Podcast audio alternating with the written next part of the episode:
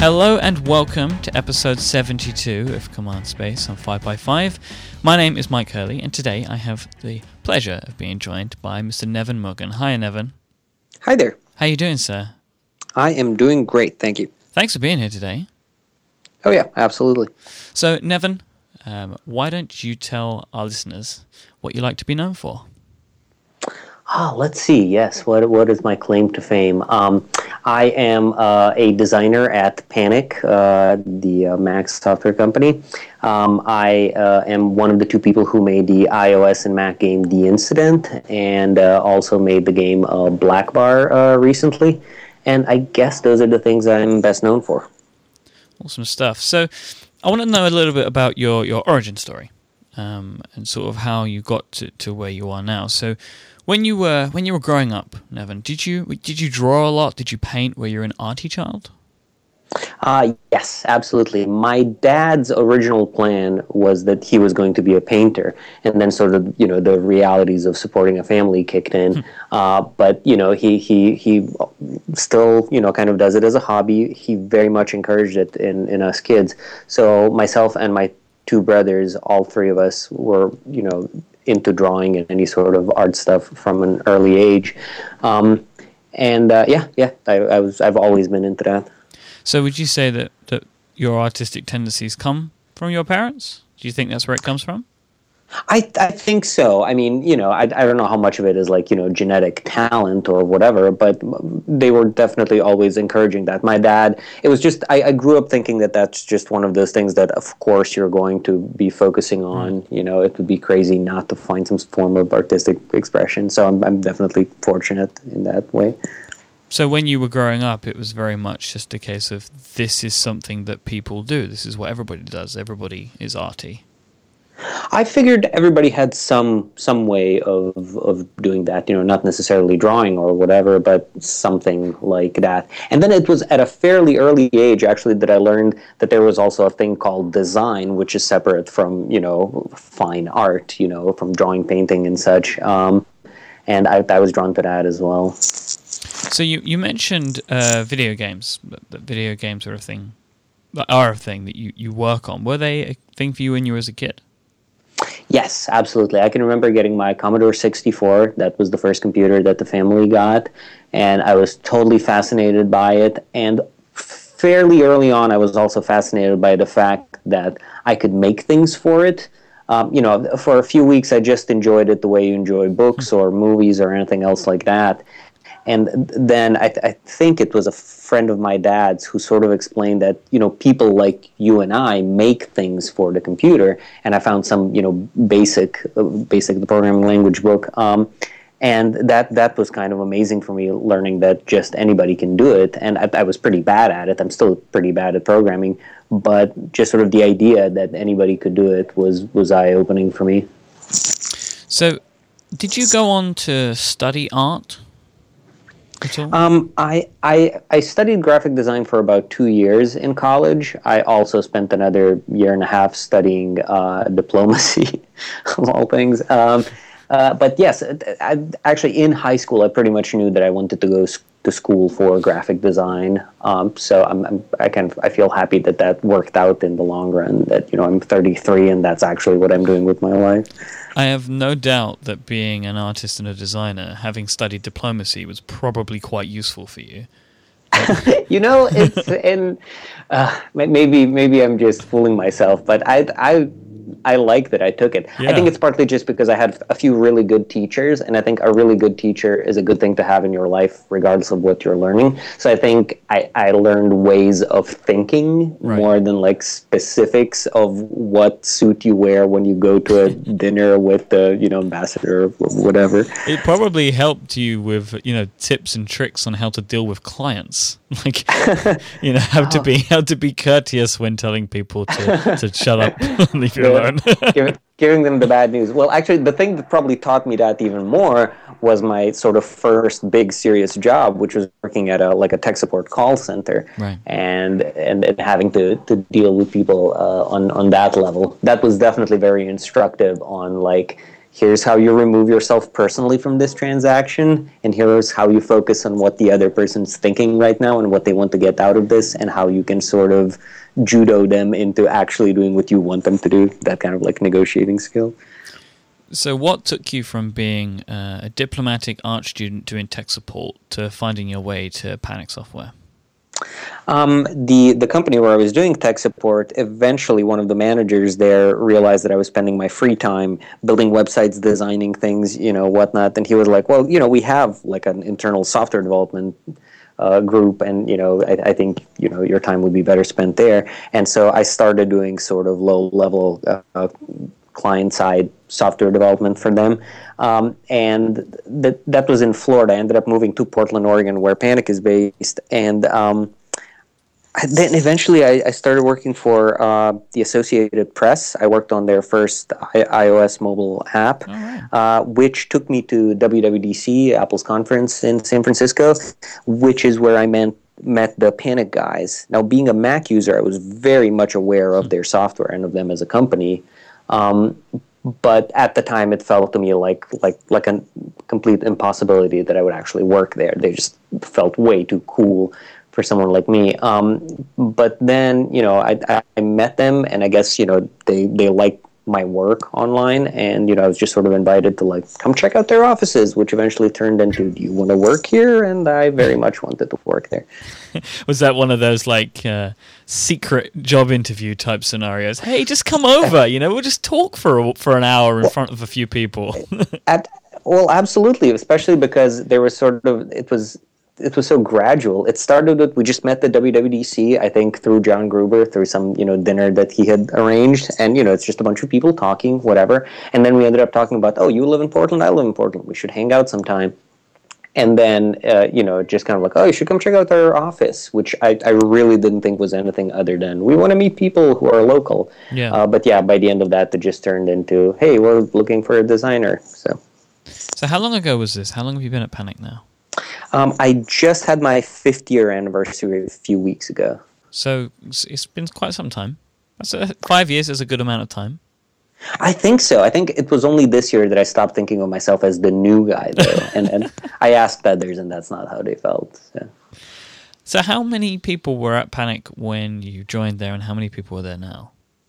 I think it was 12 when I joined and maybe 17 now. So I think we're still keeping our pace of adding about one person per year. Mm-hmm. So, you know, to get to, to 100, it's going to take like another 80 years, which is fine. I mean, I, I hope Panic's still around in it's, 80 years. we, we certainly hope so too. We've been around for 17. Uh, and yeah, we, we definitely hope it keeps going. I think everybody's familiar with some of the fantastic apps and, and stuff that, that Panic have, have made um, and that you have sort of in your roster. But what's been some of your favorite projects that you've worked on at, at Panic? Not even necessarily um, the applications themselves. Um, well, let me see. Um, we just went through a little bit of rebranding recently, and that was definitely it, it's fun slash stressful. You know, we're taking a 15 year old you know brand and kind of redoing it, but then at the same time, we know that you know in the grand scheme of things, we're a small company, and you know it, it doesn't really matter that much. So it's also it's also fun. Um, I like working like our, our two biggest products are Coda and Transmit, which are for people who have like work to do on their computers. And it is sort of uh, gratifying to be working on something that people out there actually use to get their job done. So that that definitely feels good to be helping people with you know actual things that they need to do during the day. Um, but I also like the you know the, goofy stuff on the side. Setting up our blog was kind of interesting. Like you know, we we added a company blog probably like seven years after that was you know in vogue. so very late to that party. But then once we did it, I, you know, we kind of did it our way. So I was that was pretty fun to work on. So Panic, I think, are well known for the fact that the applications are designed so well from like a user interface and user experience perspective, like from top to bottom. Why do you guys take such care to craft your applications the way that you do? Um, there's I've been thinking about this a lot. There's a number of ways that you can approach sort of the motivation for you know for for doing something right, and I, I think you know uh, you can you can certainly ask your users you know what would what would feel right you can do sort of you, you, can expand that you can do like focus group type stuff you can do surveys and you can you can see what people want you can measure how satisfied are people with your software but I think uh, for us being such a small company uh, and having you know basically two designers there's uh, Cabel Sasser, one of the co-founders of the company, and myself. Um, it mostly comes down to um, I just want to do the best job that I can do. This is you know this is my job, and I would feel terrible if I was putting out stuff that that on the inside I knew was was no good. Um, partly we're free to, to to be able to make decisions like that because we're a small company. We make our own apps and we sell our own apps. We don't have clients. We don't really do client work or anything like that. So we're not beholden to anyone but ourselves. And while that's sort of liberating, it also kind of puts this pressure on you where you're like, okay, given that it's just me standing behind this, I, I have to make sure that I don't end up looking like a jerk, you know, when it comes out. So in that sense, there's a responsibility there to make sure that this thing that your stamp and your stamp only is on is really the best that you can possibly make it. If if any part of you thinks that it's not perfect, you just don't ship it. That's the other thing. We're not beholden to somebody else's deadlines, you know, for the most part. So we can we can just wait. If you're doing client work, there's always that experience of like, you know, well, if it were my thing, I would have done it another way. But hey, this is what they asked for. And in at Panic, we just we, we don't have that until we're happy. We're just not shipping it, basically. Now, this, I feel like I'm doing this totally from memory. Okay, and I, I think that I might be right here. You say about not doing client work. Didn't you guys do something for Disney recently? Yes, yes, excellent. And that is the sole exception. The uh, we we designed. it's, it's such a goofy project. We designed a pavilion for for an internal Disney uh, thing. Um, the reason we took on that is that a number of people here are huge Disney fans, and especially of Disney parks, of of, of that whole uh, subset of Disney, Walt Disney as a company. Um, the other thing is it was a really fun creative project where they were like you know we want you to design this and it's it's up to you you do whatever you want and then we'll build it so in that sense it's an ideal you know client project. Um, it's also kind of outside of our of our regular sphere of work. Um, that it was it was just loopy enough that it felt like sure we might as well do this. Why not? How often do the, the things like that come along? You know, like this was this was know. the only one. I, I, believe this is the only time that we've ever developed something for someone else. Um, I don't know if it'll happen again in the future. Who knows? You know, if a, if a, if something that's cool enough comes along, sure. But yeah, that's that's the first time. There's only, there's only you know there's only so many times Disney are going to ask you to do something for them. I think so. You kind of just have to take those scenarios where you can. I think that's a perfectly good reason to do it to do something yeah like that. yeah it's the sort of thing i mean we do get approached uh, you know a lot but this was one of those where like yes of course you know it's it's a company that we like and respect and we genuinely would like to you know to, to see this thing. So yeah, why why not do it? So I, what is the culture like working at Panic? I know that you guys are really loved in the within the Mac community, and I wonder if that's something that you feel inside the company. Um, yes, definitely. I mean, we feel appreciated by our customers a lot. Um, that that that's another part that feels really good about about working here. Um, from the from the inside, the company is run very it's run like a small family business, like a small family store or bakery or something like that, where like it's it, it's not not that huge ideas are off the table, but we still do things the the sort of the the slow uh, obvious way of like show up and do the work. Um, there's no crunch time. There's no staying here late. Uh, th- there's nothing like that. Uh, it's sort of like you know you show up at the office at like you know ten and you go home at six. You know, it's, it, it it's very family friendly and. Um, we're, we're small enough that for now it's it's kind of flat. We don't really have a lot of management going on. It's, it's not that we're opposed to that. We just don't need it with 17 people. But it sort of feels, it has a, the feel of like a, of a, of a shop where it's, you know, one open room, you know, you know, people at desks. Communication is mostly people walking up to other people. Um, so yeah, it's it, it feels like a, you know like a group of friends or a family. I know that's a silly way to put it, but that's kind of what it feels like for me. And you have those incredible offices in Portland as well that you work, that you guys work from.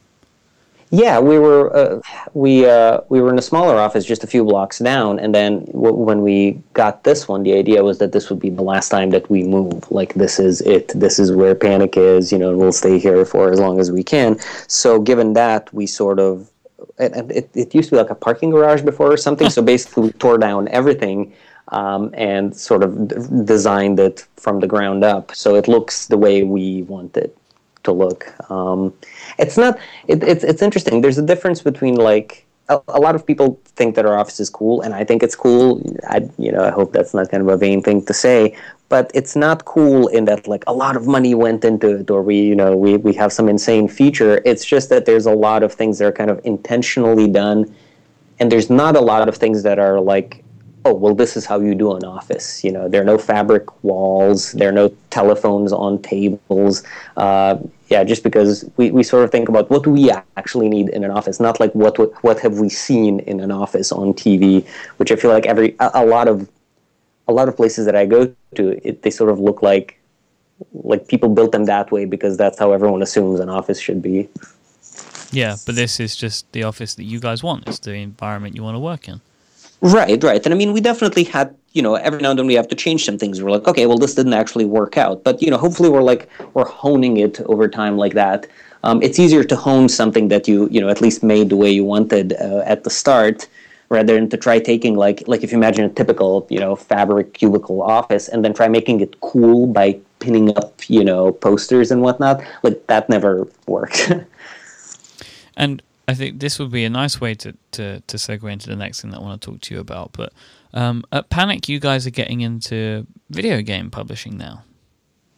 Um, everybody here loves games. Uh, you know that that much is obvious. And Cabel has talked about like you know it would it would be super cool for Panic to get involved you know in games, but the sort of games that that that that he likes playing are like larger games. You know something that has sort of the the, the, the time and the scope to like tell a big story, you know, and sure. be really kind of compelling. Um, and it's really hard for us to go from zero to something like that overnight.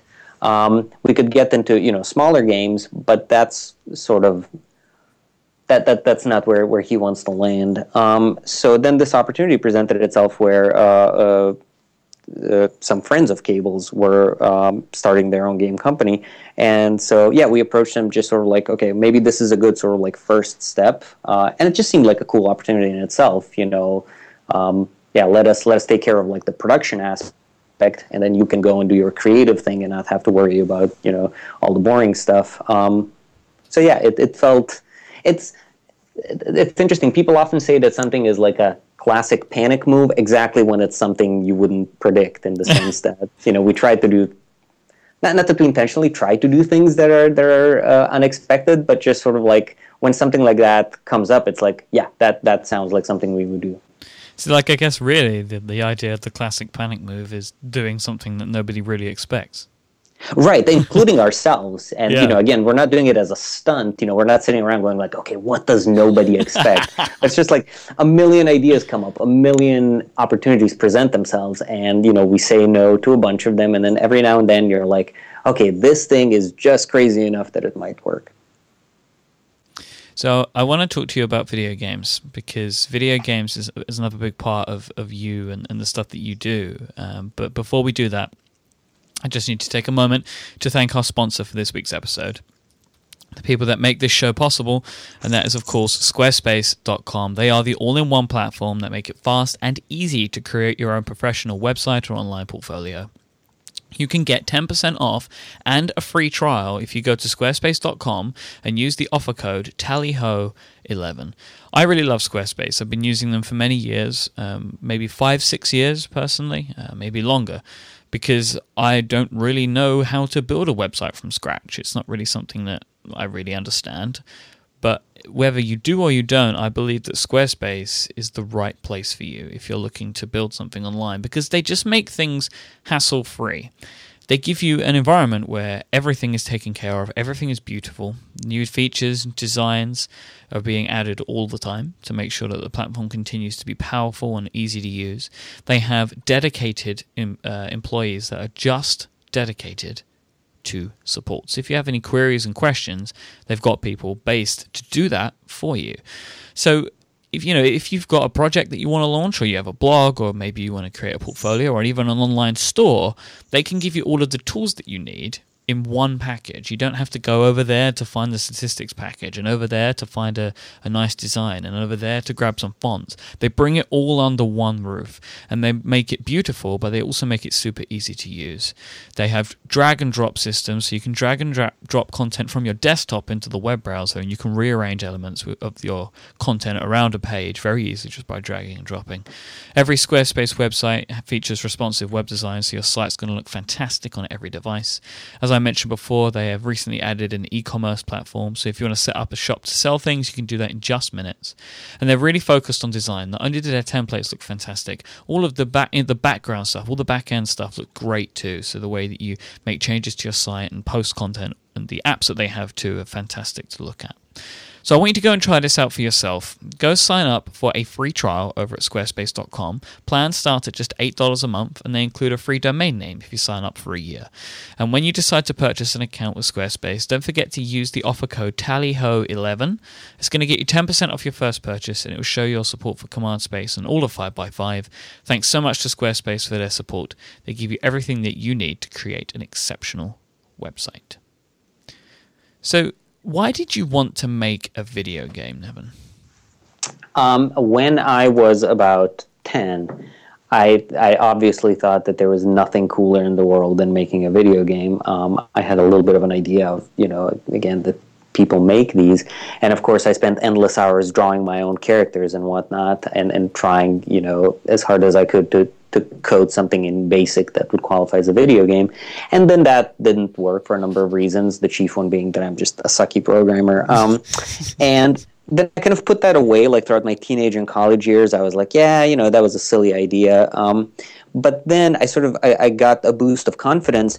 Mostly, I think when when the iPhone came out and when when iOS kind of felt like a resetting of expectations and resetting of like who who gets to do what um, just because nobody was established yet in in, in that world. Um, and so w- when my when my friend Matt, who's pretty much the same age as myself um, and has sort of very similar sensibilities, when we were talking about that, he's an excellent programmer, and you know he was saying that obviously he always wanted to make a game too, and um, so yeah, he sort of eventually approached me saying, you know, let's let's make a game, and it's just the sort of thing that you don't have to convince me. Like all I had to all I had to know was that he was a good enough programmer and a disciplined enough developer that yes, he would actually do this once he started, and yeah, that's all I needed to hear.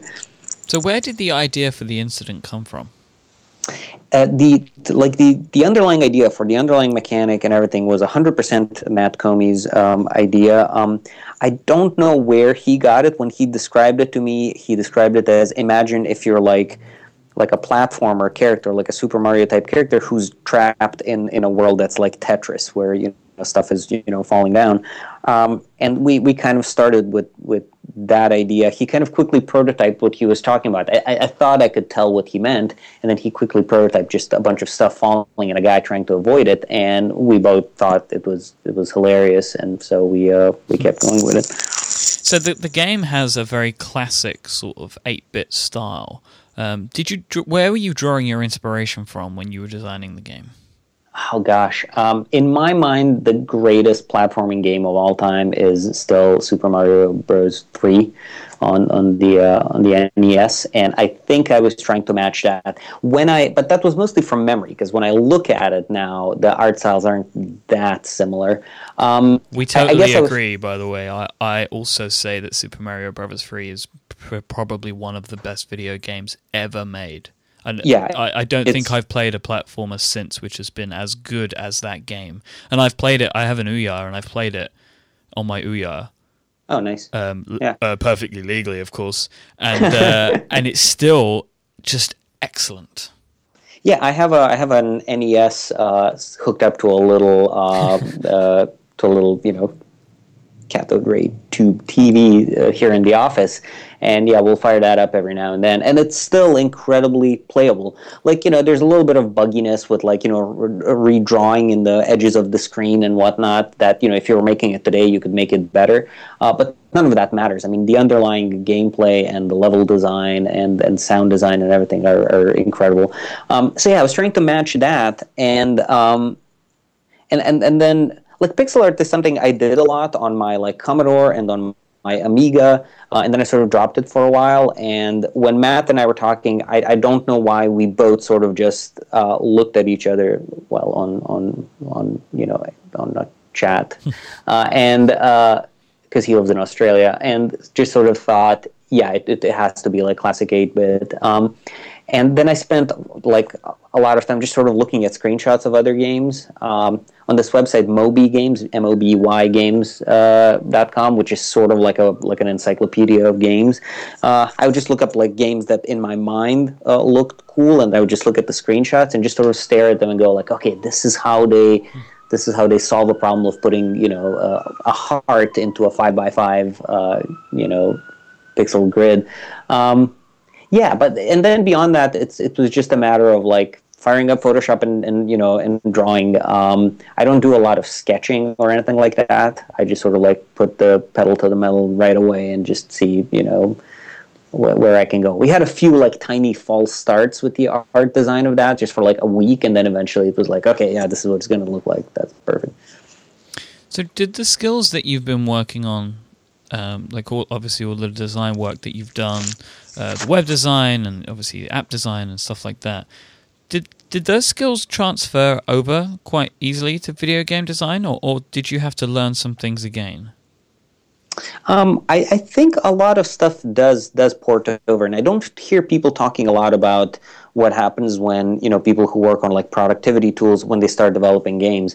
Um, but I think if you're in the right mindset, that can be super helpful. Actually, one thing that Matt, who also worked on like you know serious business software, serious in quotes, um, and I that that we both sort of felt was that games often kind of um, uh, jerk the player around in the sense that like even if the game is great like getting there is not necessarily great. The menus are not good. The experience of just sort of moving from one you know place to the next is not great.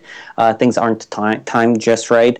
Um, and we felt that we both sort of had a good understanding of how would you do this if it were an app? Like in an app you don't really waste people's time. You don't make them you know dig around to find options that they need to use a lot. So a lot of that sort of stuff definitely uh, definitely translated.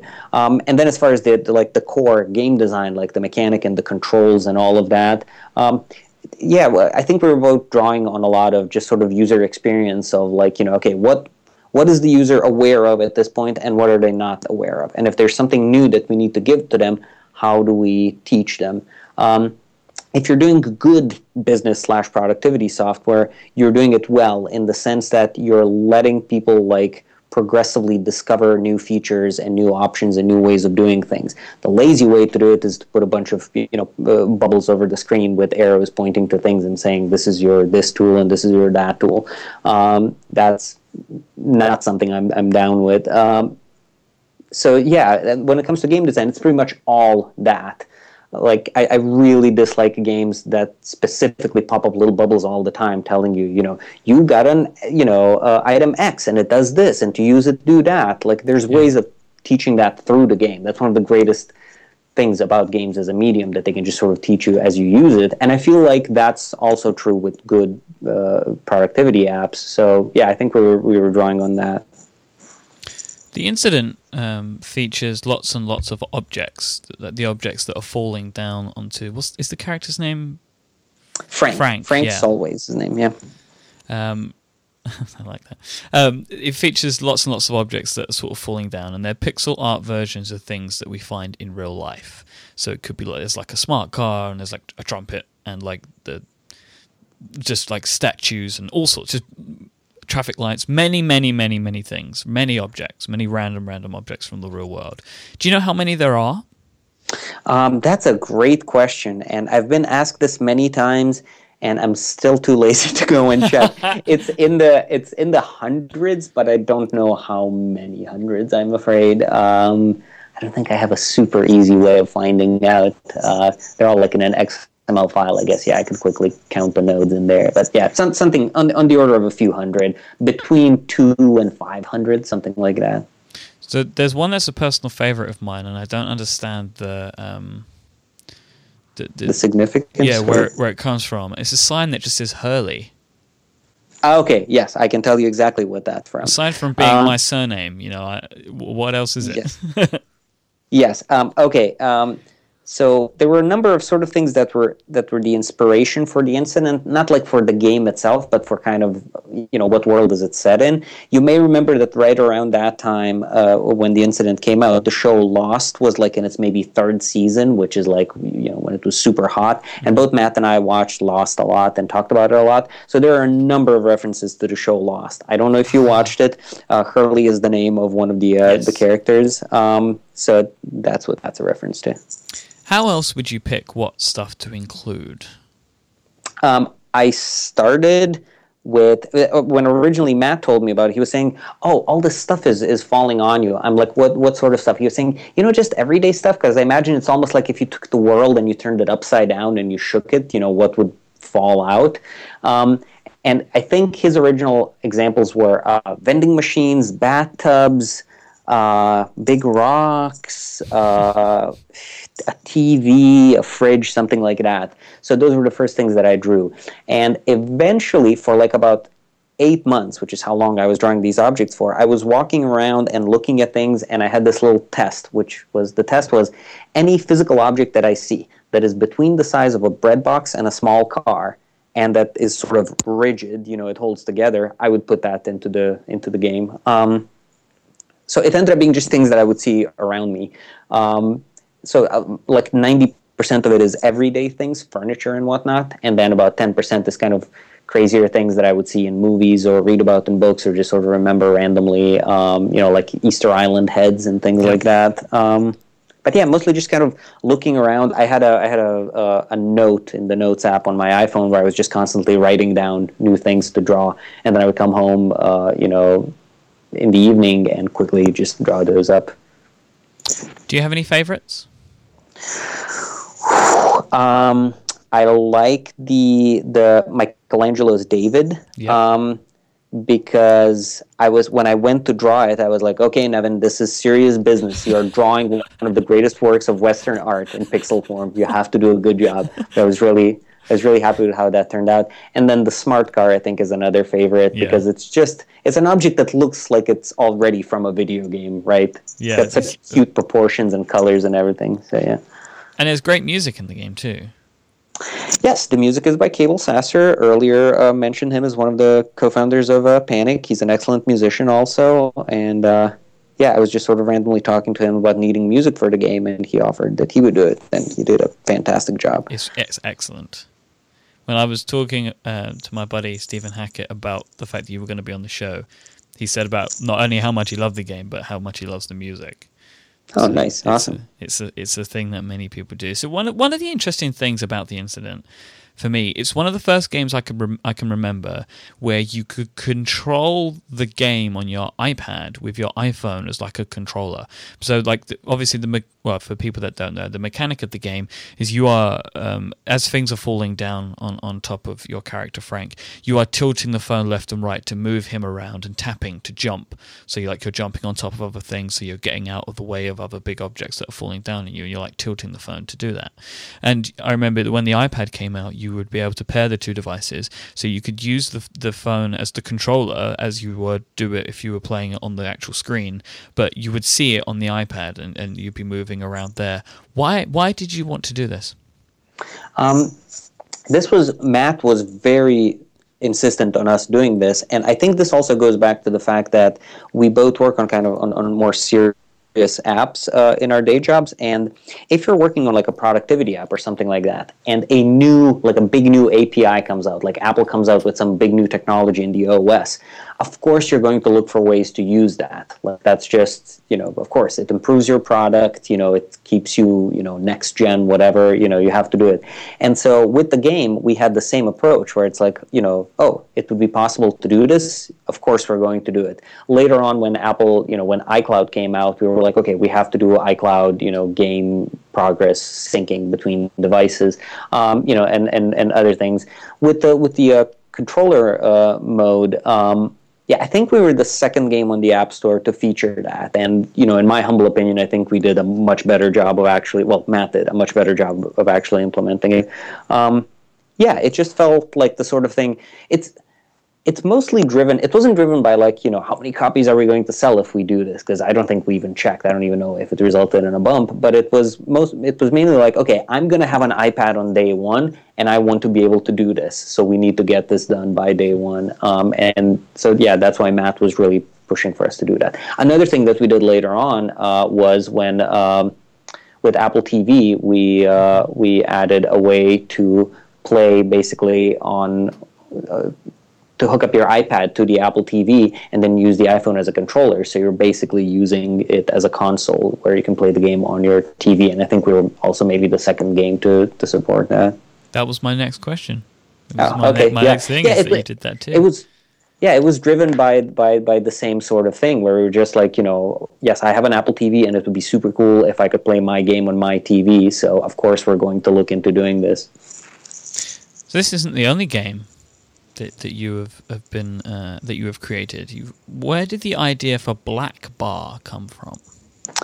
Um, so this was a few months ago, like this summer. I was just sort of generally thinking about uh, narrative-driven, story-driven games, and about text games, you know, and old text adventures. Um, I was never actually very good at old text adventures, and part of the reason was that it felt like the like the possibility space, the, the the choice of things you can do was too large because you're looking at that prompt and you can type in go north or open mailbox or open door or give letter or whatever. It just feels like I don't know where to begin. It's too many things. And I was thinking, is there some way to simplify that? And that was just sort of like brewing in the back of my mind. Uh, for a while. And then I woke up one morning and I remember having the idea of like of a redacted letter, of a letter that had, you know, a word blacked out in it. And I was thinking at, when I saw it in my head, I think just because I've been using, you know, my iPhone for so many years, I immediately wanted to tap on the on the black bar, on, on the redaction bar. And then I was like, okay, cool. And then you could type in the thing, and if you type in the right thing, you move on to the next page. And that's the sole mechanic of the game, and it it still is just that uh, in the whole game. And then later that day, I think I was in the shower, which is the place where ideas come from, right? And I had the idea for what if the whole page was just black redaction bars? Could you ever solve that? Because all you have is like how many words and what length they are. And then I was thinking about that and, and I went, well, you know, but that's not all you have because there's other implicit knowledge here. If this is like, you know, the 30th letter that you've received, you have a sense of continuity of what else has been happening. So from all that, you might be able to piece together what, what is actually happening. And just sort of thinking about that, I figured, you know, yeah, I think there's a there's a game there, and I really wanted to do a game that was driven by a, a story, so it just sort of felt like a perfect fit. It's very unique, Blackbar. I've never seen a game like it before. I'm I'm really glad you say that. Um, it's I, in a sense I've called the, the game App Store poison in that like it's almost designed to be a complete failure because right. the game is just black Courier text on white. That's all that the screenshots show you. Um, it has no music. It has no menu. It has no options. It, it has nothing. The icon is sort of scary looking, and I all of those were intentional decisions because I, I was like, I, once I once I started once I started writing it, writing the story of it, I was like, you know, it has to be a serious story because the whole thing is about censorship, and I can't do a loopy, goofy, funny, you know, story about censorship. It has to be serious. And once I made that decision, I was like, I can't draw cute critter character for the icon. You know, I can't do anything like that. I can't do like wonky marketing tie-ins, whatever. It has to be like pure, you know, in in some sense. Um, but then I think it turned out that a lot of people actually were craving something like that because it is probably unusual in the App Store. Um, it's a, it's a so, thinking man's game. I I'll, I don't want to be I don't want to put it that way, but uh, I'll take it if you'll say. Because it's very it's unlike any game I've ever played. Like I've I've never played a game like that before. Oh, that's that's interesting. How do you think it compares to like text adventures or like you know uh, graphical adventures or anything like that? I, uh, like you, I've I've never really been a. I've to say I'm not a fan of text adventure games is is not correct, but I always have kind of been a bit like I don't really know what to do. Like there's got it, yeah. Because it, it's not even so much that there are so many options, but there are so many options that can be wrong. But you don't. Yeah. There's no. The only benefit to getting something wrong in a text adventure game is I don't say that again. But in Black yeah. Bar, it's like, okay, now I need to totally rethink what I think this is about. Because mm, the words that I choose, they're not just random words I'm throwing into the game, they're the words that I believe of how the story's progressing. So Yeah, and and there's also a thing of like you are not making up what goes into this thing. This is a letter that you got from someone. They meant something specific. Yeah. You can't you can't make them say something that they didn't say unless you unless you guess exactly what they meant, you can't go on. Yeah. Like, the other thing that I that I had a problem with yeah. in, in text adventures and in many of the graphical adventures is that often, honestly, the writing would not be great. Uh, I would just not be that motivated to keep going. If I'm playing, you know, an, an elf who is leaving his village to go search for the magic runestone, whatever, I just don't care that much, honestly. Um, and that has in the in the past like 15 years, uh, text adventures there's still sort of a you know a, a, healthy community of people writing them, and they've written some incredible ones where the writing is so good that you're going to keep going and you're going to keep trying. And so as a, as an assignment for myself, I was like, okay, this is a game that is uninviting. You look at it and it just it's not drawing you in with any gimmicks. Can the story draw you in? Can that be what you're what, what's making you come back? How did you want people to feel coming away from the game? Um, that's that's interesting. I it, I, I hope I'm not spoiling anything if I say that the game has a happy ending. Um, and the sort of I, I only came up with this when I was when I was done, you know, writing it. But I was thinking the whole thing is about frustration because a friend of mine when he was beta testing the game he said you know i get stuck on a puzzle and it's super frustrating but i get frustrated at the censors in the game. And that's exactly what censorship feels like. It's frustrating right? It's mm. not but then in the game halfway through or so it turns into a game sort of. Somebody literally tells you you know that, that it's a game. And and i guess for me sort of part of the message was that you can try like sort of putting down the human spirit by inserting these like artificial barriers like censorship but people are so smart and creative that they're going to find ways around it no matter what um, yeah. so it's sort of about that kind of triumph of like the creative human spirit over rigid rules that, that are meant to you know align and control things how much of the design well, obviously, I assumed you, you did all of the design and the writing, but did you do the development for this, or did you have somebody helping you out with it? Um, I originally coded the whole thing in JavaScript as like a little web page, and it looked and worked exactly the same pretty much as the iOS version.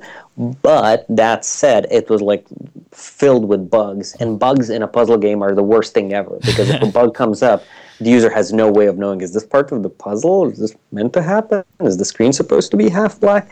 Um, so, you know, I was happy with the pro- prototype, um, but I was like, I can't be the one to make this into an iOS game, so I'm going to have to talk to an actual programmer. And I talked to my friend uh, James Moore, who also works at Panic, um, and he was and I'm very happy that he was happy to to you know actually write the thing in Cocoa. Um, so yeah, he was he's the actual engineer uh, on the project. I, I, I, approached him because the two of us talk about books a lot, and I think we have you know slightly similar uh, uh, tastes in in books. So I figured he'd be interested in this, and he was. And you recently ported the game to Android. Yes, uh, actually, uh, my my friend uh, uh Colin uh, did that. I was I was starting to feel bad. Like it was one part kind of experiment, like what does it feel like to have an app on Android, and one part I was kind of feeling bad that some of my non-techie friends were going, "Hey, I saw that you made a game, but I can't play it on my phone." And I felt bad because I was like, you know, it's such a simple game technically. It really yeah. should, you know, I wish everybody could play it. Um, like it so, would yeah, be a lot harder to port the incident. Oh yeah, yeah, I think so. And we got a bunch of offers to, to port the incident to you know a number of different platform platforms, but it's like, well, we don't know the development stack on those other platforms at all. And yeah, I mean, it's it's all native code. Like it, it wasn't really written in any sort of you know framework or sort of in between thing. Matt is very much like a do it right programmer, so he just writes kind of everything himself. So yeah, that that would have been super difficult.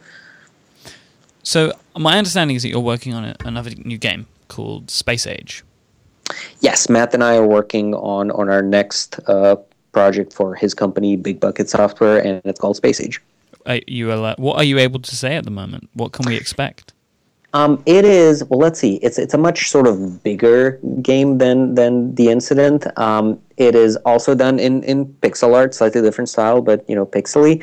It is very story driven, and I have described it previously as a tactical adventure. Mm. It's an adventure in the sense that it's a story of you know you there's a protagonist who goes through a you know big ordeal. Uh, and it's tactical in terms of what it is that you do and how you control things in the game. It is themed very much like a classic 1950s sci-fi movie, so that's sort of our aesthetic for it. Um, and it's kind of retro-futuristic in that it's set in the year 1980, seen from 1955. Um, so yeah. Oh, that's interesting. I, I just had to put that in my brain for a second. Right, right, right, right. Imagine it's 1955 and you're writing a story about, you know, the far off future of 1980. Um, right. that, which, if you, if you look at the like 1950 sci-fi movies, if they do take place in the future, yeah, it's always like you know the year is 1976 and we've colonized Mars. so, yeah. I imagine like Lost in Space. That, that Lost in Space is a good reference. Um, Forbidden Planet is probably the closest thing. Right. That to me is sort of like the classic sci-fi movie of that era. So um, that's kind of what what we're shooting for. So where can people go to find out more about Space Age, you, um, all of the stuff that you do? Um, my website is mrgan.com, like my last name, M R G A N. Um, Space Age has a website, spaceageapp.com. Um, and I'm on Twitter. My handle is Mrgan, M R G A N. If you appreciate kind of dumb jokes, you can get plenty of those there. And you've been dropping the vowels since before they were cool, right? That's the title of my of my Tumblr blog, yeah, which is at mrgan.com. Yeah, yeah. That's that's all thanks to uh not like namespace collisions, which is what leads startups to uh to drop vowels, but just being from Eastern Europe. or maybe just most of those startups were from Eastern Europe. We just had oh no idea. God. Never thought of that. Neven, thank you so much for joining me today. It's been a real pleasure having you on the show. Absolutely. I love talking to you. If you want to uh, find any of the links for today's episode, go to 5by5.tv slash cmdspace slash 72. Uh, my name is Mike Hurley. I am at imyke, I-M-Y-K-E, and I will be back. That's how you can follow me on Twitter. I am YK if you would like to. Um, and I'll be back next week for another episode of Command Space. Thanks again, Neven, and thank you all for listening. Bye bye.